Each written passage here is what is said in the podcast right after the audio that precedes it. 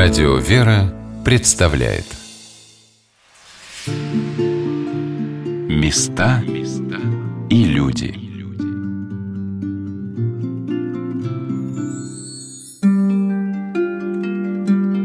В 1990-х годах Московский геологический музей пережил бурный рост. Отвоевав здание на Моховой, музей должен был переехать. Руководство занялось реконструкцией и созданием новых экспозиций. Если в советские годы музей был просто учебным музеем при Московском геолого-разведочном институте, то теперь он превратился в современный научный и просветительский центр. Произошло это во многом благодаря усилиям ученого и геолога Дмитрия Васильевича Рундквиста. Он родился в семье известного горного инженера и профессора Ленинградского горного института. Пошел по стопам отца и окончил геолого-разведочный факультет. В 1993 году, когда Рундквист возглавил Московский музей, ему было 63 года. Вспоминает Лариса Всеволодовна Звездинская, супруга Дмитрия Васильевича. Он особенный. Таких людей я больше не встречала. Может быть, потому что его жизнь какая. У него папа работал вместе с Орджоникидзе, строил Мончегорский комбинат горно-обогатительный. И когда Орджоникидзе ушел из жизни, папу посадили. Мама с двумя детьми приехала, они ленинградцы, вернулась в Ленинград. Дима пошел в школу как сын врага народа. Это не очень так приятно, мягко говоря. И воспитывала очень долго его мама. Папа остался в живых только потому, что никого не выдал и ничего не подписал. На папе были следы пыток и бог знает чего. Вот. Если бы он подписал, то его бы тоже, так сказать, расстреляли. И вот выпустили папу, и когда, отец Дмитрия Васильевича какой-то юбилей справлял, сейчас я уже не помню, там 60 или сколько-то лет, он сказал, что самое большое звание, которое он получил в жизни, это когда его бросили к уголовникам в камеру, они его выбрали старостой по камере. Он сказал, что это у меня самое большое в жизни. То есть вот Дима получил от папы, видимо, характер, силу воли, мужскую такую силу. Но мама его очень долго воспитывала, мама была очень верующим человеком. Мама воспитывала в религиозных совершенно понятиях. Ну, то, что честность, порядочность, это даже не обсуждается, это как само собой разумеется. Но никогда никому ничего не говорить плохо, и если ты что-то должен сказать, но выбирать выражения, которые не очень ранят. Он так прожил всю жизнь. Он очень принципиальный человек. Он, если работал с кем-то, он все прощал. Да, если по большому счету он работает с человеком, человек достоин, он прощал мелочи, и он просто этого человека направлял, выправлял, не так, чтобы, так сказать. И вот то, что Дмитрий Васильевич... Те качества, которые у него были. Я считаю, что это только за счет такого серьезного религиозного воспитания, которое мама дала. Кстати, он его когда сделал музей? Нет, еще не сделал. Он только взялся. Он взял этот музей и взялся его восстанавливать. Он осветил его. Пригласил священника. Все это было сделано. Здесь какая-то атмосфера была. Вот сюда приходил, и здесь ты себя как по-другому ощущал. Особенно в 90-е годы это чувствовалось. Вначале возродили стенки, открыли музей. Потом нужно было музей поднять до уровня, я громко скажу, мирового. Я даже помню, когда в этот музей из дома мебель привозили. Да, я это помню. Это было не так долго, но тем не менее нужно было кабинет директорский как-то обставить, и там диван с креслами из дома привезли. Знаете, даже, наверное, он один из первых начал эти цифровые технологии, банк данных создавал, этих супер-супер крупных месторождений. До него это никто не делал, но он здесь сделал компьютерный центр, и он собирал людей. Прошу Ларису Всеволодовну рассказать о себе, как она связала свою жизнь с геологией. Мама моя после войны сразу, довольно в какой-то 46-й, это не важно, сразу после войны она пришла работать в Севгорпуть. А чем занимались там? Исследованием Северно-морского пути, то, что мы сейчас возобновляем. Мама там занималась Ямалом. закрытая работа, были в основном. И мама приобрела специальность петрограф, значит, это изучение пород, и она очень любила эту работу. Дома у нее были какие-то коллекции. Но когда я родилась, мамочка ушла работать в школу, потому что после войны очень трудно было в детский сад попасть, няня дорого стоила, а в школе можно было полставки работать. Ну, куда меня девать? Некуда. И, насколько я помню, мне было лет 5-6, когда мама разрешила мне взять коробки с ее коллекции. И там вот такая вот коробка, ячейки. В каждой ячейке лежала какая-то учебная коллекция, учебная. Интерес был, это же очень красиво, и это и разные, и красивые камни. Разные, камни. Вот. И мама потом, когда увидела, что мне это интересно, она подарила вот такой кристалл кварца. Мне она сказала, раз тебе это интересно, вот тебе, значит, вот кристалл кварца. Большой, он и сейчас у меня есть, в моей домашней такой коллекции. Дальше я там как-то училась, спортом занималась. Все, я не могу сказать, что меня геология, прям вот геология интересовала. Но вот кристалл как таковой, вот это вот зародился какой-то интерес, знание того, что есть в мире что-то еще, чего ты не видишь вокруг себя. Это же очень важно. Это просто знание это. А потом я уже услышала, что был конгресс кристаллографов в Москве. Я училась в классе 9, и мне стало это безумно интересно. Вот. Но кристаллография – это структура минералов, то есть не обязательно минерал, структура вещества, можно заниматься разными веществами, но я так всегда считаю, что этот вот кристалл кварц, который мама мне подарила, он как-то вот был рядом всегда, понимаете, он и стоял среди книжек. То есть вот тут часть моей жизни была, я даже об этом не думала. Я, естественно, куда поступать? Я хочу быть кристаллографом, я хочу заниматься там тем-то. Но я, раз есть кафедра кристаллографии на геологическом факультете университета, я туда пошла совершенно логически, вот этот вот кристалл кварца. Вот, а дальше все очень просто. Кончила этот факультет. Закончила МГУ. МГУ, кафедра кристаллографии. Фактически у меня физические методы исследования кристаллов руками. Я не была ни разу в поле, кстати, знаете. Я работала с геологами, они привозили мне материал, но сама я ни разу не была. За исключением практик. Практики были, пока я училась, это, конечно, были. А не была я не потому, что я не хотела, у меня так складывалась жизнь. Моя собеседница уверена, геология может заинтересовать и пригодиться не только взрослым, но и детям. Я очень люблю этот музей. Очень люблю. Не только потому, что это с Дмитрием Васильевичем связано, я вообще его люблю. Почему я считаю, что ребенку маленькому нужно как можно больше всего показывать. Даже если он не понимает, что ему показывают. Вот что-то, какой-то интерес должен рождаться. Но если человек ничего не видел, он может пройти мимо того, что его всю жизнь, может быть, грело бы. Именно грело, потому что когда ты любишь... Я считаю, что у меня самая красивая в мире специальность. Красивые, потому что структуры – это же такие гармоничные образования. Они по законам строятся. Любые внутренние строения вещества. Оно не менее красивое, чем вот то, что мы с вами сейчас посмотрели. Это внешне. Вы посмотрите структуру. Там орнаменты просто. Атомы делают вязь орнаменты с определенной периодичностью. Но это имеешь дело с красотой какого-то высшего уровня. И понимаешь, что красота, она даже не только то, что мы видим, она даже то, что мы не видим обычным зрением. От самого маленького до самого большого все прекрасно. Бесконечно большое, бесконечно маленькое. Куда бы ты ни углублялся и не смотрел, это все прекрасно, это все подчиняется определенным законам, причем законам мироздания. А камень еще называют искусством Бога. Почему? Камень, конечно, так геологи не говорят. Но как геологи называют камень? Минерал. Минерал. Или порода, когда несколько минералов. Все это образовывается в ходе процессов, которые в земле идут. Если вы возьмете искусственный камень, он, как правило, идеальный. И скучный до невероятия. Скучный. А когда вы берете природный камень, я очень люблю дефектные камни. Ну, дефектные, ну, не какие-то там трещины большие, нет. Но там есть что-то, что делает изюминкой его. Он живой, понимаете? Так же, как люди. Человек не бывает идеальный. Ну, у нас у всех какие-то грехи есть, мы же не идеальные. И почему это искусство? Потому что это всегда красиво. Ну, нет некрасивого, понимаете? Вы в природе, ну, не найдете некрасивого. Допустим, некрасивый, вот мы только что с вами видели, некрасивый булыжник.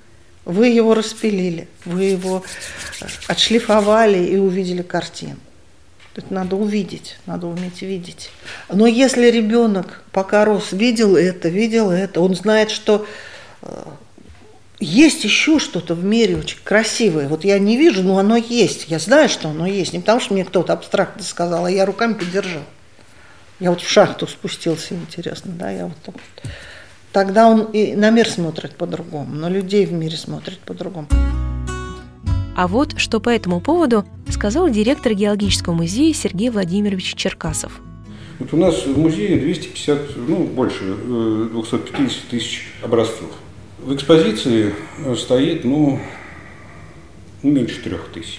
Но если правильно подобрать специалиста, то он вот о своем конкретном образце может в течение часа спокойно совершенно говорить. 3000 часов. Вот очень сложно, когда вот такой вот объем информации здесь сконцентрирован, вот доступно его представить. И, понимаете, ведь музей был там с начала своего существования, Московский университет, потом с 30 года по 87 это Московский геолого-разведочный университет. Это был учебный музей. Тут все понятно. Студент сдает минералогию, он идет, щупает минералы.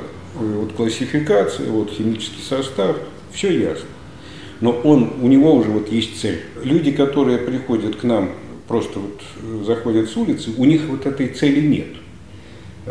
Им нужно, чтобы у них на что-то там или рот открылся, или глаз упал. Глаз упал, да.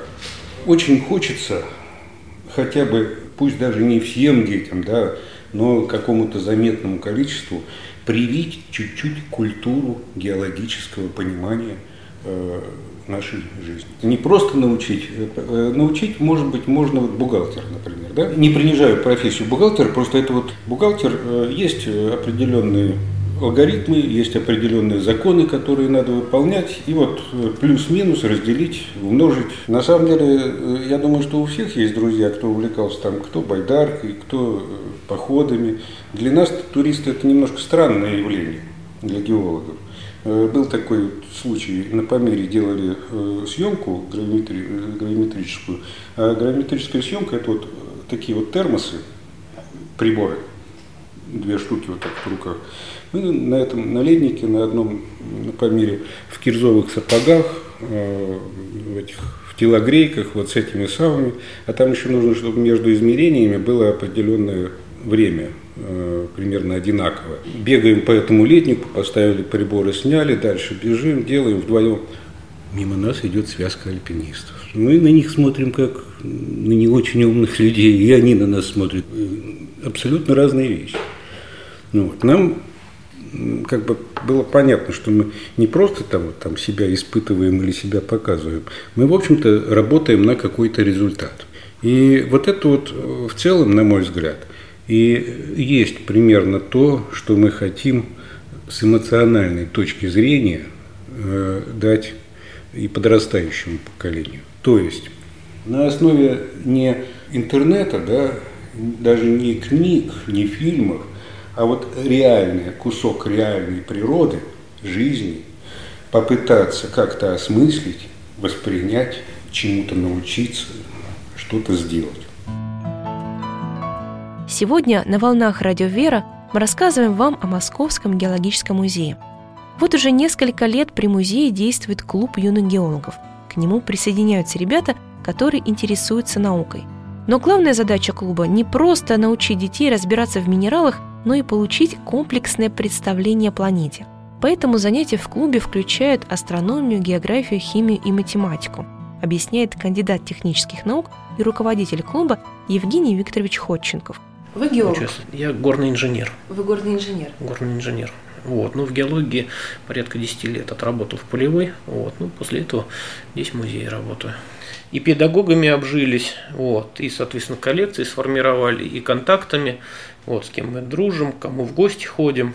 В нынешнем формате клуб сейчас проводит набор уже 8-й год. То есть у нас ребят, которые приходили в самом начале Они уже сейчас, некоторые из них, поступают в профильные институты. Клуб собирается в подвале геологического музея. Там 3 учебных комнаты для лекций и практических занятий. Мы работаем в рамках Кушеловского академического центра навигации по специальностям горно-геологического профиля. Программу развиваем школу вуз-производства, то есть от маленьких детишек стараемся, чтобы были задействованы и высшие учебные заведения профильные наши, в основном московские, и, соответственно, производственники по всей стране. На практике с ребятами выезжаем. Еще у нас подготовительная часть клуба нашего есть. 7-8 лет там ребята занимаются, а уже с 9 и старше они переходят в клуб юных геологов. Уже ребята более-менее подготовлены, с ними мы уже предметно занимаемся. Евгений Викторович показывает мне учебную коллекцию камней, а где-то за стеной идет ремонт.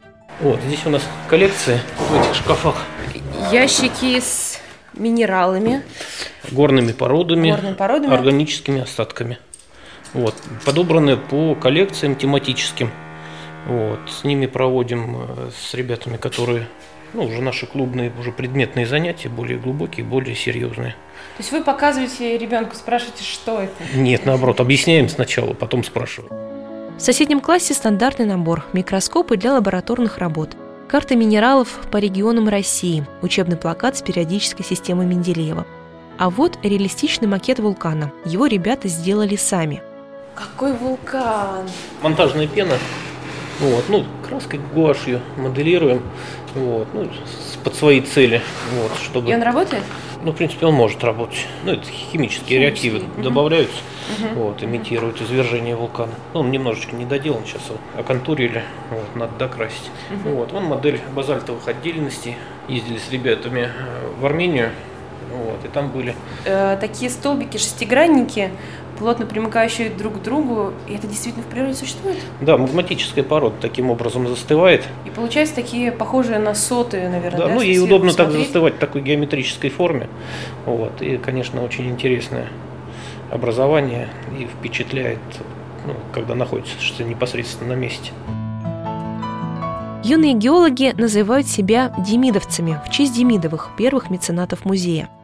Обучение строится, есть теоретические занятия, лекции, да, мы были в классах, есть выезды, как они происходят? Еще есть посещение родственных нам музеев, посещение лабораторий профильных университетов и, соответственно, посещение лабораторий каких-то производственных цехов. У нас предприятия идут к нам навстречу. Как ребята реагируют на подобные выезды, например, на предприятие? Что вы смотрите? В общем-то, если это горное предприятие, мы видим технику, мы видим технологии, мы видим непосредственно полезные ископаемые, на добычу которого ориентирован карьер. Мы видим, в редких случаях нас пускают посмотреть со смотровой площадки издалека на проведение взрывных работ. Тоже очень интересно и оставляет ребятам большое впечатление. И, естественно, покопаться, молотки, зубило. И подбивать себе. Нам интересен карьер в первую очередь, нам интересны отвалы карьера, поскольку там можно наиболее ценные находки совершить. А сколько привозите обычно из таких практик? С Пермского края привезли 19 коробок почтовых. Дело в том, что у нас мы ездим с родителями, и, соответственно, нагрузка ложится на пап. То есть это вообще такое... Семейное развлечение, обучение получается? Получается, да. Получается комплексное. Мы же и культуру региона, куда мы едем, обязательно рассматриваем. Мы посещаем музеи, достопримечательности, какие-то специфические объекты, чтобы ребята увидели, чем регион живет, чем существует. К примеру, на том же Кольском полуострове мы посещали рыборазводный завод, где семгу выращивают из малька. Каждая поездка не похожа на предыдущие, говорит руководитель клуба юных геологов Евгений Ходченков. Например, поездка демидовцев в 2018 году в Армению запомнилась благодаря одному доброму случаю. Там, конечно, помимо геологических находок, еще колорит самой страны, запомнилось гостеприимство. У нас как-то было восхождение, восхождением это трудно назвать, такой поход в гору. Мы должны были посмотреть оползневые участки, а с нами была маленькая девочка и бабушка. 6 лет, 7? 5. 5 лет. 5. И мы их оставили в чьем-то огороде. Должны были вернуться по той же тропинке. Ну, сказали им посидеть на лавочке. Вот. А когда возвращались, группа ушла, а я зашел в этот огород, смотрю, их нету. Пошел на поселке, поспрашивал, а оказывается, их уже пригласили в дом, уже накормили, уже одарили подарками, и мы ушли с хорошим настроением, с добрыми пожеланиями, вот, и целыми пакетами различных угощений. Вот, варенье, фрукты, орехи. Вот, ну, очень было колоритно. А в плане геологических трофеев? Привезли достаточно крупные нумулиты. Это одноклеточные живые организмы. Нумулиты, а как они выглядят? Сейчас я вам покажу. Евгений Викторович достает из шкафа небольшой чемодан с коллекцией минералов и протягивает мне плоские каменные монетки. Это нумулиты, древние раковины организма. Что обязательно должно быть в сумке юного геолога, в рюкзаке? Что носите с собой в поле? Молоток? Нет, в первую очередь бутылка с водой, вот, перекус, молоток обязательно. Обычные строительные молотки, ну, по размеру. Вот, соответственно, маленькому ребенку большой молоток ни к чему, а большому старшекласснику ему с маленьким молотком делать нечего. Что еще с собой? Компас должен быть. Вот, в идеале карта местности, куда едем. Вот, лупа желательно, чтобы была. Кроме лупы, ну, ребята любят, когда у них магнит есть с собой, вот, чтобы определить какие-то магнитные и немагнитные свойства там, минералов. Оберточный материал обязательно еще, потому что образцы нужно подписывать, образцы нужно правильно упаковывать. Обязательно, в обязательном порядке полевой дневник. Что еще? Карандаш. Фиксируем точки наблюдения, делаем записи. И это позволяет им в дальнейшем восстановить те места, где они были, писать какие-то работы. Не сложно носить рюкзаки, особенно дети? У нас же не палаточное проживание, то есть мы на себе не тащим большое количество, большой запас еды, опять же, палатки, спальники. У нас нет необходимости таскать, но, естественно, много тащит самый жадный. Вот, потому что отказаться от трофеев, вот, ребятам, особенно которые недолго занимаются, им тяжело, они еще не способны отбирать, что им нужно в первую очередь, от чего можно отказаться. Ну сколько? 5 килограмм, 7 килограмм? Мы один раз улетали самолетом из Краснодара, вот, и садился мальчишка, вот, у него маленький детский рюкзачок в ручной клади. И когда таможенник хотел переставить этот рюкзачок, он его не смог оторвать. Вот. Мне пришлось бежать, его сдавать в багаж. Что-то 16-17 килограмм, по-моему, было. В этом плане обычно удивляются, когда таможенники просвечивают группу детей, и у каждого в рюкзаке молоток обнаруживают. Вот, мальчишки в основном или девчонки? Мальчишек больше. И девчонки, если они задерживаются, настолько замечательные девчонки. У них глаз внимательнее, находки у них такие, которые мальчишеским ни в коей мере не уступают. Ну и сугубо мужской коллектив, это сугубо мужской коллектив. Вот. А девчонки даже там 1, 2, 3, они очень сильно разбавляют и меняют взаимоотношения.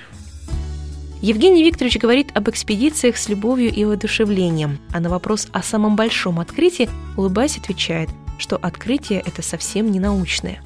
Бывает, что выходим и сами производим какие-то поиски. Один раз искали тальковый карьер Шабровский на Урале, вот, не знали к нему дороги и случайно забрели немножко не туда, и наткнулись на тальковую жилу. Наш опытный геолог Ирина Анатольевна увидела эту тальковую жилу, распознала, и, в общем-то, ребятам предоставилась возможность достать молотки и ее хорошенько так поколотить. Вот. Ну, естественно, все с образцами, все довольные. Но самое большое открытие – это, наверное, человеческие отношения. Поскольку, если работаешь бригадой, коллективом, вот, геологическая там, экспедиция или партия долгое время, то формируется коллектив, в котором возможно друг другу доверять, всегда руку протянуть, вот, поддерживать друг друга. Вот, потому что если это не складывается, то, в общем-то, и работать некомфортно, и тяжело, и плохо. А если, вот мне повезло, у нас сложился такой коллектив, вот, и это уже и дружба, и взаимопомощь, и взаимовыручка, наверное, на всю жизнь. С детьми удается вот хотя бы немножко приблизиться к вот этому идеалу рабочей группы? Вы знаете, удается. Практически каждый, большое влияние оказывают длительные выездные геологические практики. Это сколько? Какое время? 9-10 дней. И мы, поскольку пытаемся ребят научить тому, чему их дома не учат. Например? Например, из машины выйти, поблагодарить водителя, место уступить и такие, руку подать. Если кому-то тяжело, вещи взять, понести. Стараемся у себя это внедрять. И у нас еще коллектив достаточно разновозрастный. У нас в полевых выездах участвуют ребята, которые занимаются и первый, второй год, и те ребята, которые у нас уже практически по 5, 6, 7 лет, они тоже с нами выезжают. Даже те, которые уже под университеты перешли. И в силу такого разброса возрастного ребятам получается делиться, получается помогать друг другу. Таких склок каких-то в основном нет у нас. Мне вспоминаются слова святых о том, что человек должен любить и землю, и камень, на который ступает своей ногой. Так старец Силуан Афонский говорил, что слава Творца великолепна даже в этом видимом мире. И с большим чувством красоты смотрел на облака, на море, на горы и на отдельное дерево. И сегодня, чтобы увидеть частичку красоты Божьего мира, можно отправиться в Московский геологический музей имени Вернадского. Или просто выйти из дома с выключенным телефоном и открытыми глазами. Мне хотелось бы закончить программу словами святейшего патриарха Кирилла. А я, Ольга Королева, с вами прощаюсь. До новых встреч! Очень важно, чтобы красота внешняя гармония сопровождала особенно молодых людей, детей, юношества. Потому что гармония формирует человеческую личность. Никогда нельзя пренебрегать эстетическим началом в жизни человека. Мы знаем, что безобразие, которым повсеместно проявляла себя на протяжении долгих десятилетий в облике наших сел и городов, в порушенной некогда самобытной красоте России, оно отразилось и на формировании психологии и мировоззрения людей. И сейчас наступило время менять эту психологию, это мировоззрение. И для этого работает церковь. Силы напрягают мыслящие люди нашего общества, пытаясь сделать что-то, чтобы помогло народу нашему возродиться. И в этом процессе возрождения очень важную роль играет эстетика жизни. Потому что красота, как я уже сказал, формирует внутреннее состояние человека, а безобразие раскрепощает человеческий инстинкт. Места и люди.